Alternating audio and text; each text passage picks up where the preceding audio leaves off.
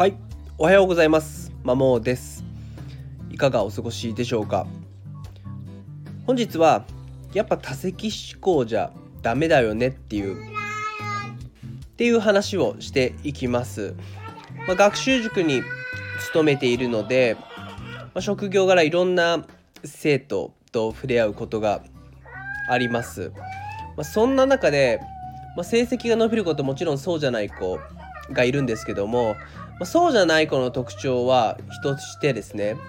もう多席思考っていうのが挙げられると思っております。まあ、いろんなこう話をして、まあ、多席思考で伸びない子から出てくる発言としてなんか先生の教え方が悪いとか先生の教えてもらった通りに解いたけど間違った先生が悪いとかですねな親御さんがどうちゃらこうちゃら言ってるとか自習して集中できないのは周りがうんぬんかんぬちょっとうるさい子がいるからちょっとなんか動きが大きい子がいるからだ。っていう感じでなかなか問題が解けなかったり、まあ、成績が上がらなかったり日々の勉強に集中できなかったりする理由を自分ではなくてやっぱ周りの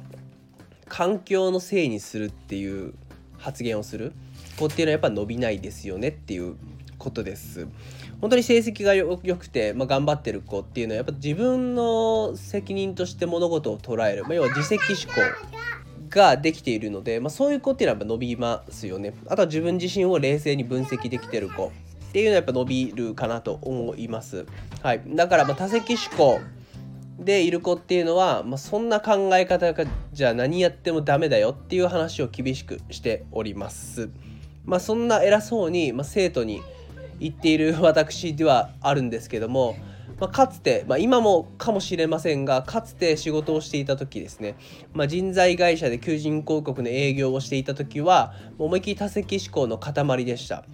売り上げが本当に伸びなくてもうポンコツサラ営業マンとして、まあ、1年ぐらいやっていたんですけどもあの中にはちゃんとやっぱしっかり求人広告売っている同僚はいてただ全然自分は売れなくてっていう状況でまあ本当に今後飛躍するのであればやっぱ自分に自分のやっぱどういうトークが悪いのかとかもっと顧客のヒアリングをしなきゃいけないとかっていう、まあ、自責で考えなければいけないんですけども当時の自分は思いっきり多席でしたね。